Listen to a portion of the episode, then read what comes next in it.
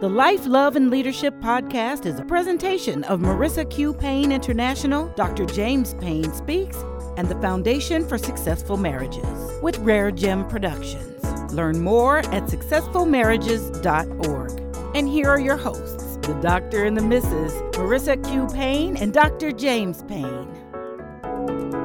Welcome back to Life, Love, and Leadership with Dr. James and Marissa Q. Payne. I am Marissa Q. Payne. And I'm Dr. James Payne, and we're thrilled to be with you today. Yes. So we are ready for our fight of the week. Mm. So actually, we didn't have a fight this week. so that was good. Um, we don't actually fight every single week. Sometimes we, you know, get our quota in. We might do three this week and then none next week. So this was a none next week. So I actually had to go back to a previous week, which I did. And so this week I want to talk about date night gone bad. Mm and how something small can, you know, basically ruin a night that was supposed to be good. So if you remember, um, actually, it wasn't date night. We were actually having lunch, mm. um, and so we went out to lunch, and where it was a you know nice spring day, where energy is good. It was a Saturday, and all was well. We went to lunch, and um, as we typically do, because we're always balancing, we I brought up a subject. I think I can't remember exactly what it was, but it was one of the projects we're working on, and I was like, "Hey, you want to talk about this?" And um, you said yes, and then you started talking. I was like, well, what are you thinking? And you start sharing what you were thinking.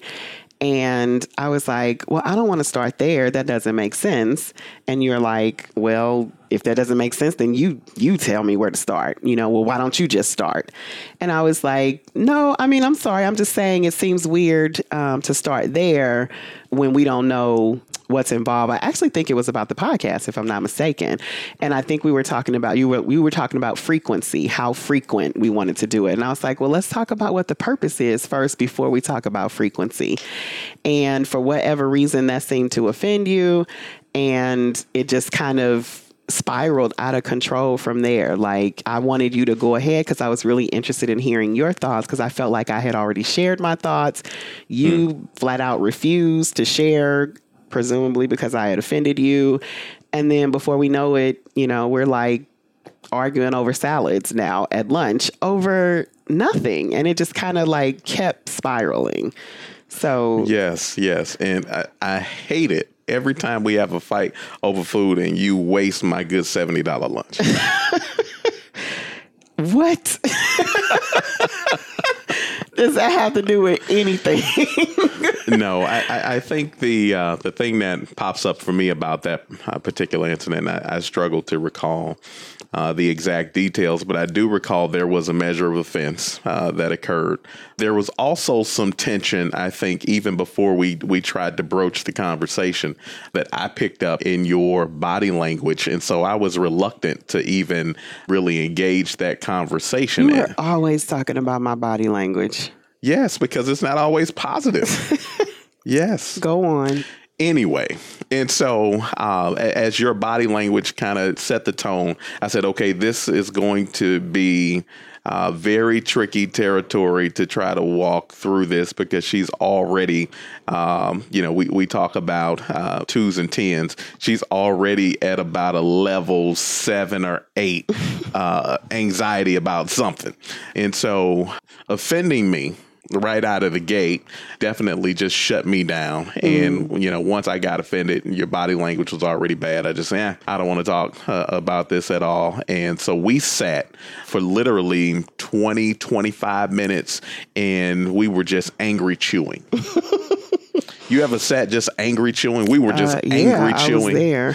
yes, and uh, you know, it, it is nothing like picking up the environment. Like your wait staff can feel the tension in the oh, room. Yeah. They are approaching the table slowly and with caution because they don't want to be the third party associated with this argument, with this fight. And so uh, I recall just us being really, really angry, really, really upset, and so we had that moment of silence, which I actually think was okay because you know know, silence can be golden. Now, I don't think we necessarily approached it in the best way, but I think being able to be silent, get calm. Well, we got silent because you shut down. Yes, which was welcome. annoying. You are so welcome. for that. I helped you. But here's the thing, like, and and I, you know, I'm I'm gonna give you this whole body language thing. We'll talk about this when we get off the podcast. But, um, but I think that you tend to put a lot of stock in the body language or the tone and i always feel like that's unfair because we just we fight differently right i'm dramatic whether i'm happy angry or sad i appreciate right? you saying that expressive yes. and so it's very difficult for me it's not that i'm like yelling per you know i'm passionate um and i mean i may my voice may be elevated but i'm not yelling right and so, but then as that's happening, you sort of focus on that. But I feel like your language can also be just as cutting, right? And so you might not be as demonstrative as I am, but the words that you're saying can be sharp. Mm. And so I think we end up having that dynamic. And again, it just accelerated and accelerated. And so we ended up, you're just like, you know, I'm done. And I'm just like, we, we didn't even start talking yet. How can, you know, what even is this? Um, and so then, like you said, it creates this terrible date night energy, but we got through it. Yeah. So, how we worked it out in this particular instance, uh, again, the silence was golden, although it wasn't uh, intentional silence in a positive way. I was just angrily done, and I don't enjoy arguing. So when I get to a point where um, I don't I feel the conversation is productive, I shut down and I just let you stew in your feelings, which I understand is tough for you because you have all these words you want to get out. And so when I shut the conversation down, you know, I, I recognize you are just you can see steam coming out of your afro uh, when I shut the conversation Leave my down. afro out of this. Uh, but I, I, think how we worked through it uh, was that silence actually helped us uh, to get calm. Uh, and so we went through the, the lunch. We had the angry chew, 20, 25 minutes, because uh, you eat fast when you're angry. You just chew more aggressive when you're angry. and so we chewed, swallowed, and paid.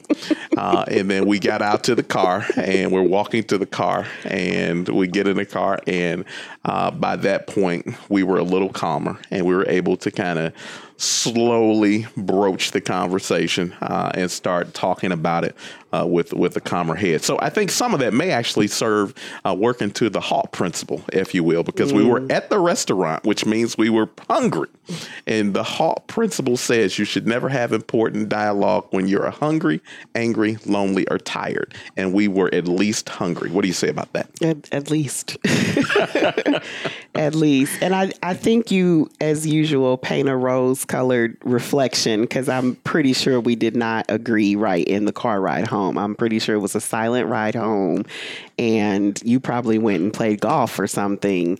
And later we came back. Um, and I, I think what I realized is that, you know, to your point, it was spillover. Again mm. because there was an unresolved conversation from a few days earlier that hadn't happened. So we were kind of, I was trying to have that conversation as well. And you're like, wait, what conversation are we having? So you kind of get flooded.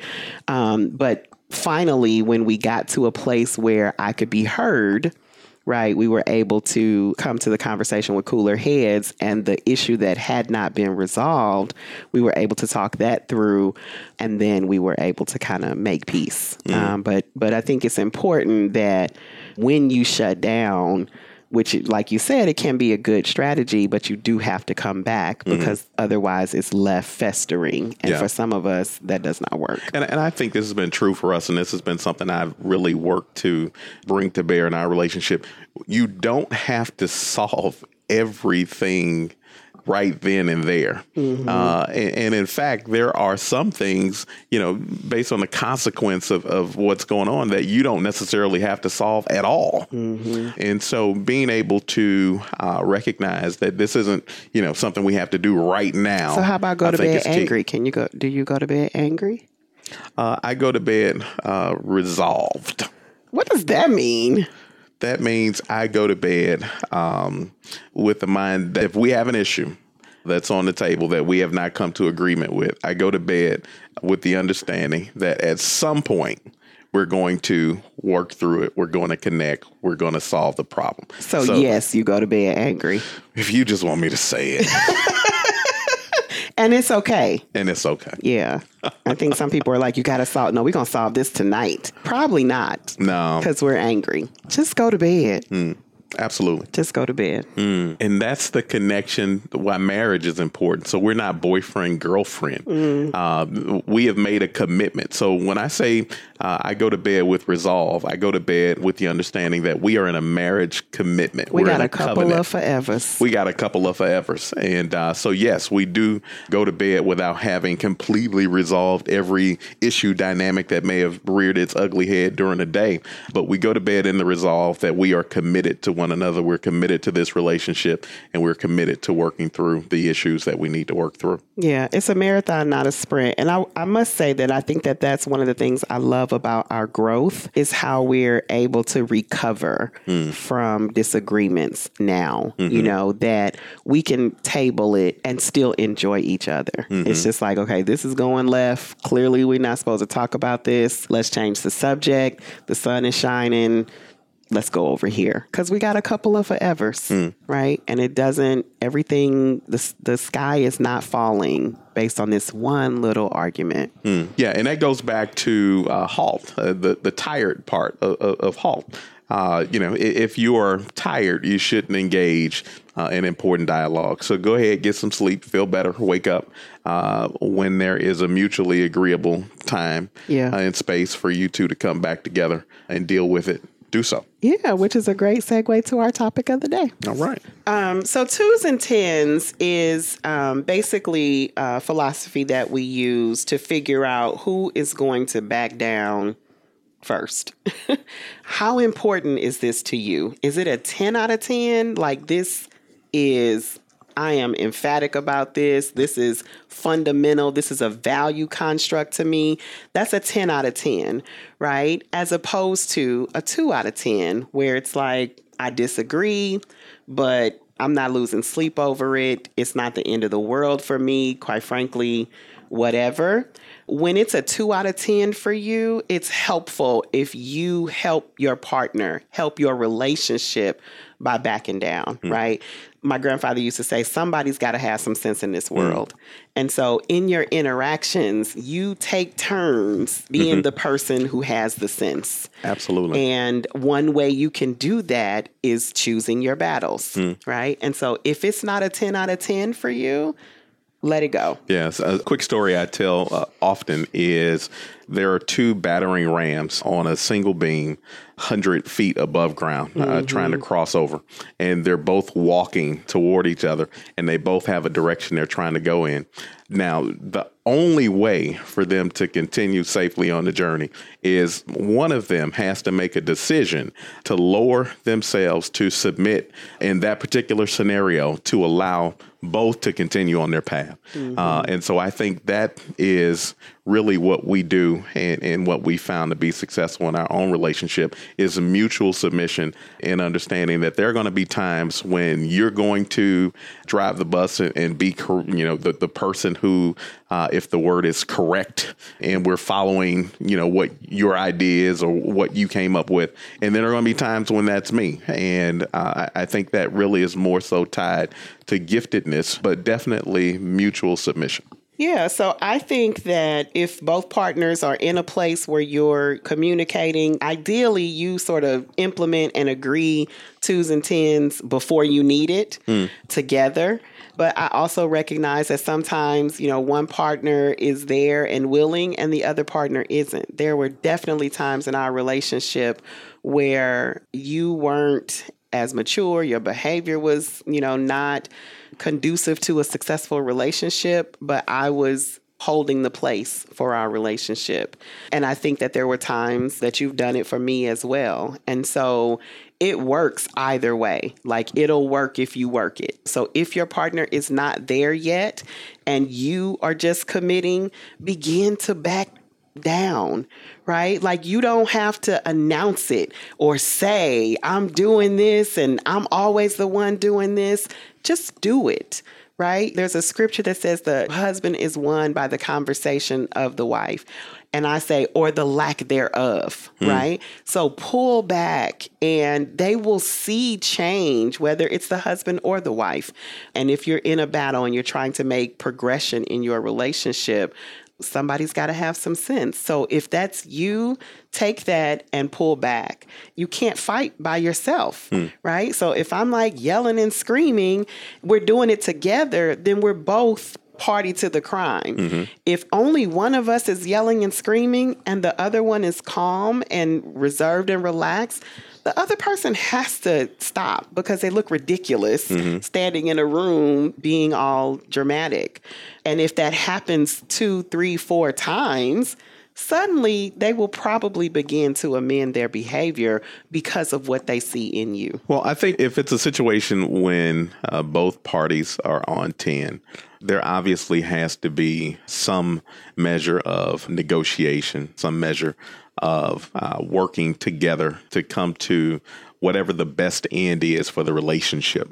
Marriage is about removing, uh, in a lot of respects, selfish ambition and uh, working for the good of the relationship, obviously for the good of each other, but for the good of the relationship as well. If there's uh, something that we have that we're both extremely passionate about, it may be an opportunity for uh, me to yield the floor to her and allow her uh, this opportunity, or for her to do the same for me. But really, just kind of talking it through, uh, spending time uh, in negotiation, and just kind of processing the issue. It, it's, yeah. it's it's how you get to resolvement. And I think wise counsel is helpful too. Mm. That's where that comes in, right? That it's helpful to have models for where you're trying to be, hmm. right? Talking to your friends that are not in successful relationships is the wrong place to go sure. when you on a 10 out of 10 mm-hmm. because you're both passionate about this issue. Yeah. So having a place, a marriage mentor, you know, uh, someone that's got some wisdom mm-hmm. to share by their resume. Mm-hmm.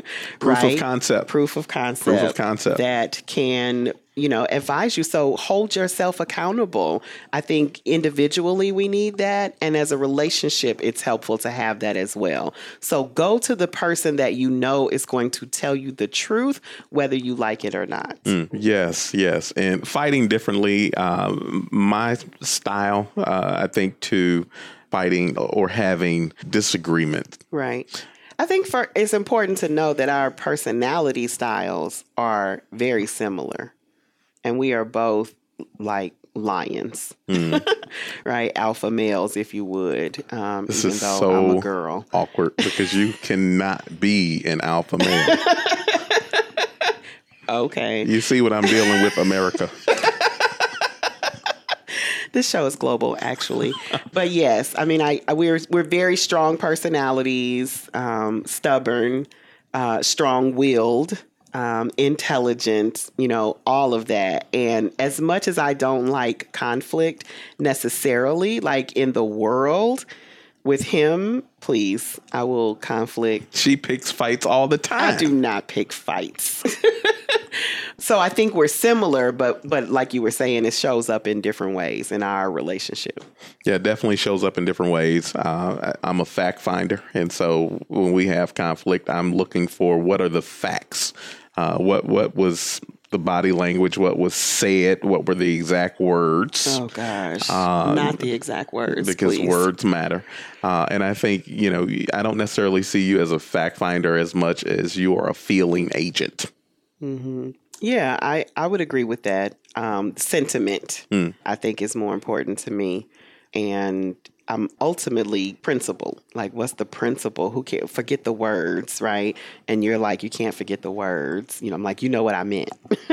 no, Which, I know what you said. Right. Sometimes you do know what I meant, and sometimes you don't. Actually, when I when I shut down uh, in that in that instance, I knew uh, because she has so many words uh, that she needs to uh, say and express and that sort of thing. So when I shut down, I knew that that would necessarily ca- that would cause her to feel a way. Uh, that would cause a reaction. To feel what way? Use your words. I hate that phrase. What does that mean? Use your words. Sorry, you were saying. You're stepping on my I words. am. I'm sorry. I just I don't like feel away. Can we? What way do you feel? I knew it would agitate you. Ah, I knew it would frustrate you. Thank you. Uh, and I, I knew it would shut you down when I ignore Hmm. you. It shuts you down. So I decided to pull back and not engage the fight and to completely shut down. so it's like a punishment almost. Well, ultimately, it worked out, but sure. Right. And that's what it feels like, which means I'm like, no, we're talking about this. You know, you can't drop out in the middle of the conversation, right? Like, you have a tendency to do it like I ask a valid question in the middle of the argument, and you're like, I'm done talking about this. What? No way. Wait. you you asked a valid question as you determine validity to be. Yes, and I believe that So it makes valid a, is very subjective. Well, but it's valid because it's like, oh, this will get us to resolution, and instead of honoring that, you check out the conversation. Well, that's because oftentimes these discussions, like game shows, you'll say 10 out of 10 people would agree with you. but in the heat of the moment, you don't know, you know. So yes, I think for those that you know, um, we say this with our, we have um, a model at the Foundation for Successful Marriages, and the top half of it is before you say I do, um, and the bottom half is sort of after you say I do. But ideally, you know, you talk about this stuff before you need it. Um, is when it's most effective. Like we learned on the job, and we don't recommend that route. Yeah. you know, talk about it. How will we handle conflict? How will we, you know, if we're both passionate about something, what are our rules of engagement, right? Like you really need that, those norms, and you need to do it when you love the person, right? When you could never imagine that, you know, they would look at you mean or say something mean or shut down to spite you, um, so that you have it to hold on to when you need it. No, one of the, the best phrases to kind of tie that up uh, that I've heard is to uh, build the well before you're thirsty. So, yeah, definitely have those tools in place. Good. Okay, so this week's uh, question of the week came in. It's this uh, How do you get your wife to follow your lead uh, without fighting you every step of the way? That's an amazing question. That's a great question. I, I, I wish somebody would have answered this question for me. Um, I'm I'm sitting with bated breath. I can't wait to hear the answer to It, this. it would have helped us avoid like Mike Tyson Holyfield bouts in our house. How do you, Figuratively, of course. figuratively, of course, yes, because my wife packs a mean punch. Whatever. Uh, how do you get your wife to follow your lead without fighting you every step of the way? Well, I, I think um, a couple things come to mind immediately for me. Uh, and I'm an avid reader, and one of the best books that I've read uh, that kind of gave some guidance to this uh, that I'm going to sample in, in this, uh, this response. Uh, is from uh, A.R. Bernard, uh, Four Things Women Want from a Man. And uh, my response to the question would be this uh, you have to demonstrate uh, maturity, decisiveness, consistency, and strength in how you engage with your uh, spouse. And I think when you engage the relationship in that way, it gives them a level of comfort to trust your leadership, to trust that you're making mature decisions, that you're making, uh, you're not wishy washy, but you're making decisive uh, calls on, on the behest of the family, uh, that you're consistent in who you are, and that you're able to show up with a moniker of strength. And so uh, I think positioning yourself to bring that person into the relationship really would help the wife to follow the lead. What do you think? I have so many questions. so, what's the question again? Question is this How do you get your wife to follow your lead without fighting you every step of the way? So, I have so many questions. I'm curious, you know, there's not enough information for me to make a decision because I, you know, so one, like you said, I mean, leadership period, right? So let's take the spouse relationship and the, you know, hierarchy or who's supposed to follow whom and all that out of it. Um, but you know, um, there's a proverb that says uh, a man who says he's a leader but has no followers is only taking a walk, right? So you have to earn the right for me to follow you mm. as a as, if you're my leader, um, and I don't mean you specifically. Like I said, even in a work setting, church setting, wherever it is, you earn the right to have people follow you. And you earn the right by trust, like you said, consistency, by modeling. I've seen something in you, like your credit, you get credibility. Um, and that's through your actions and your deeds. And so, what comes to mind for me first is sort of what is that person's actions and deeds? What's his character looking like? Because if you're asking me to follow you, then ideally that stuff is lining up, right? And so you're, you're follow worthy worthy.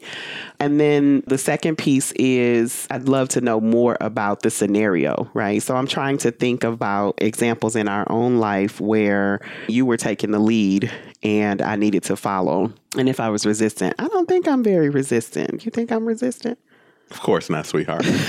That's the, I just gave you right there the key to being married for almost 25 years. Every once in a while, you just got to say, "Of course not, sweetheart," and keep it moving.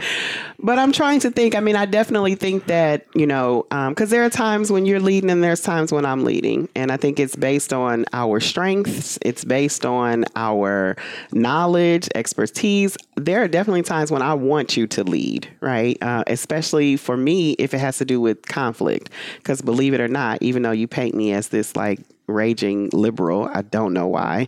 I actually don't like anything that has to do with conflict. So, with conflict, high conflict situations, I'm happy to let you go on and handle it because I just assume not have to deal with it. However, you have more of a temper, so then I'm also more even keel. So it just kind of depends, right? Yeah. So I think that there's partnership in what the scenario is, and you um, use the strengths of your partnership to figure out what makes the most sense mm-hmm. in terms of kind of how to navigate through that situation. Um, so, how do you get your wife to follow your lead uh, without fighting you every step of the way? Uh, I think part of that has to be uh, framed in. So let's let's invert the question and just kind of w- work with it uh, from a few different angles. Uh, so that is assuming that uh, the scenario or case in question uh, warrants your specific leadership in that instance. Uh, part of what we believe and, and, what has helped us be successful is we believe in this ethos of goals, not roles. And so, not necessarily being framed in um, uh, I have to do this because uh, this is my gender assignment and this is what uh, my uh, my upbringing has said I have to do. So first, uh, recognizing, okay, are you the right leader uh, in this particular context?